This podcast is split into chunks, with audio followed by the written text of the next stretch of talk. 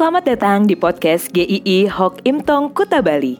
Penginjil Ray Reginaldi akan membagikan renungan harian singkat untuk membawa Anda mengenal dan menyembah Tuhan Yesus, bertumbuh dan menjadi murid Kristus, serta berdampak untuk banyak orang.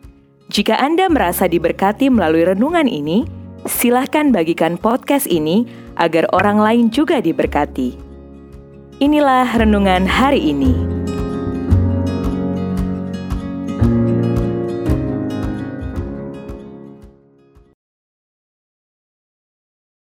Sumber pertolongan.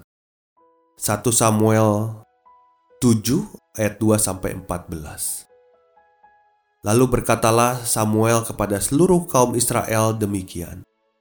Jika kamu berbalik kepada Tuhan dengan segenap hati maka jauhkanlah para Allah asing dan para asi toret dari tengah-tengahmu dan tujukan hatimu kepada Tuhan dan beribadahlah kepadanya maka ia akan melepaskan kamu dari tangan orang Filistin. Permasalahan kita di dalam satu tahun terakhir ini tidak mudah. Banyak orang mengalami dihantam begitu bertubi-tubi oleh masalah.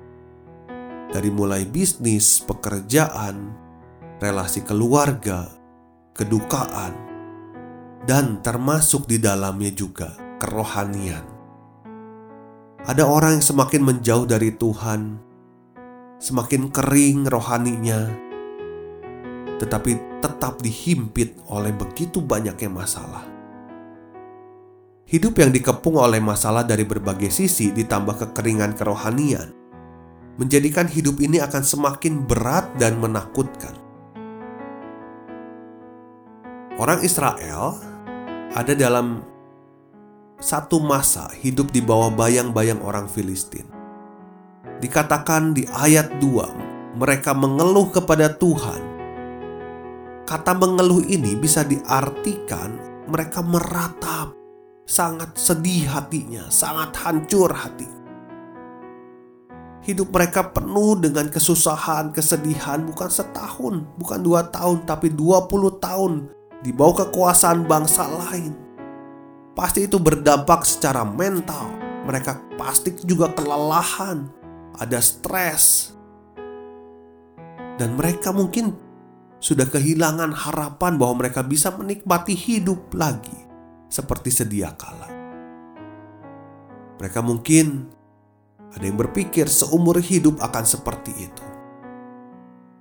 Namun, salah satu hal yang paling menyedihkan adalah ketika mereka tidak menyadari selama bertahun-tahun bahwa spiritual mereka kosong, kerohanian mereka kering, mereka jauh dari Tuhan.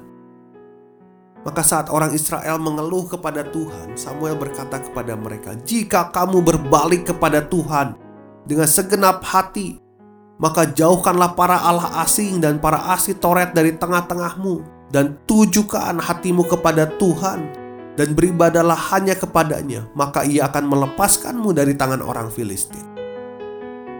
Perhatikan solusi masalah mereka, bukan dengan memperkuat persenjataan yang lebih canggih, bukan dengan melatih pasukan agar lebih tangguh, atau cari koneksi dengan bantuan bangsa lain yang lebih kuat. Kunci dari menghadapi beban berat mereka adalah dengan bertobat dan kembali kepada Tuhan menyembah Tuhan. Samuel berkata, "Berbalik kepada Tuhan dengan segenap hati, bukan separuh hati, bukan hanya soal ritual saja, tetapi dari hati yang terdalam mereka kembali kepada Tuhan.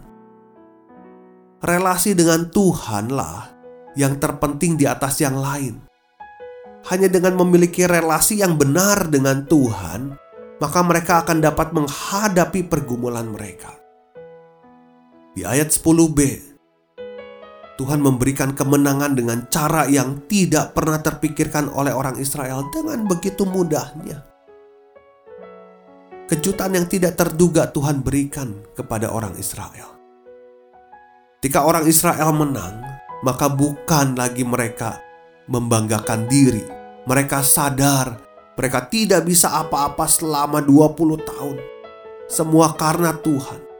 Maka Samuel menegaskan dengan berkata, "Sampai di sini Tuhan menolong kita." Dia melihat semua kelepasan itu karena campur tangan Tuhan semata.